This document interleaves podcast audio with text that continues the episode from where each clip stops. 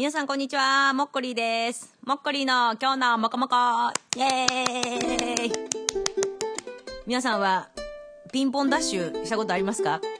えー、私は小学校の頃よくやったんですけど、最近ピンポンダッシュしてる子いないですよね。あれ結構いい遊びだと思うので、あの、後世につなげたいなと思うので、皆さん、あの、ピンポンダッシュを、あの、推薦、あのね、子供にね、ちょっとやってみたらなんつって、あの、やってみてはいかがでしょうか。はい。ということで、今日はですね、あのー、この今日のもこもこに、お便りが届いております。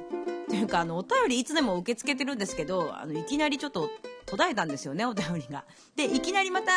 あの、お便り来ましたので、ちょっと紹介させていただきたいと思います。えー、ペンネーム、親知ってるさんから、えー、来ました。えー、親知らずを抜いたことはありますか？抜いたばかりで、痛みマックスで、重力のせいでとても辛いです。痛みを紛らわす方法を教えてください。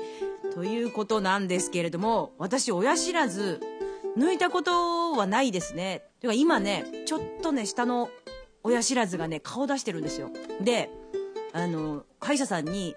こう、今まだ全然 OK なんだけれども、もしこれがちょっと悪さをした時には抜かなきゃいけないっていうことは言われてるので、こうちょっとこう、あの、結構ね、磨、磨いたりね、綺麗に衛生的にこう、綺麗にしてれば大丈夫だみたいなこと言われたので、ちょっと気をつけてはいるんですけど、いや、これ相当、の親知らず抜いた時痛いって聞くし、発熱したりとかも聞きますから、ちょっとこれはかなり痛いと思います。辛そうですよね。ちょっと辛さがわからないんですけど、多分辛いだろうっていう風に思います。で、痛みを紛らわす方法。あの、私、よくお腹とか痛い時とか頭とか痛い時とか紛らわすっていうよりももしかしたら余計ちょっと 痛み痛くなっちゃうかもしれないんですけどその痛みっていうのはこう体がその痛みと痛み？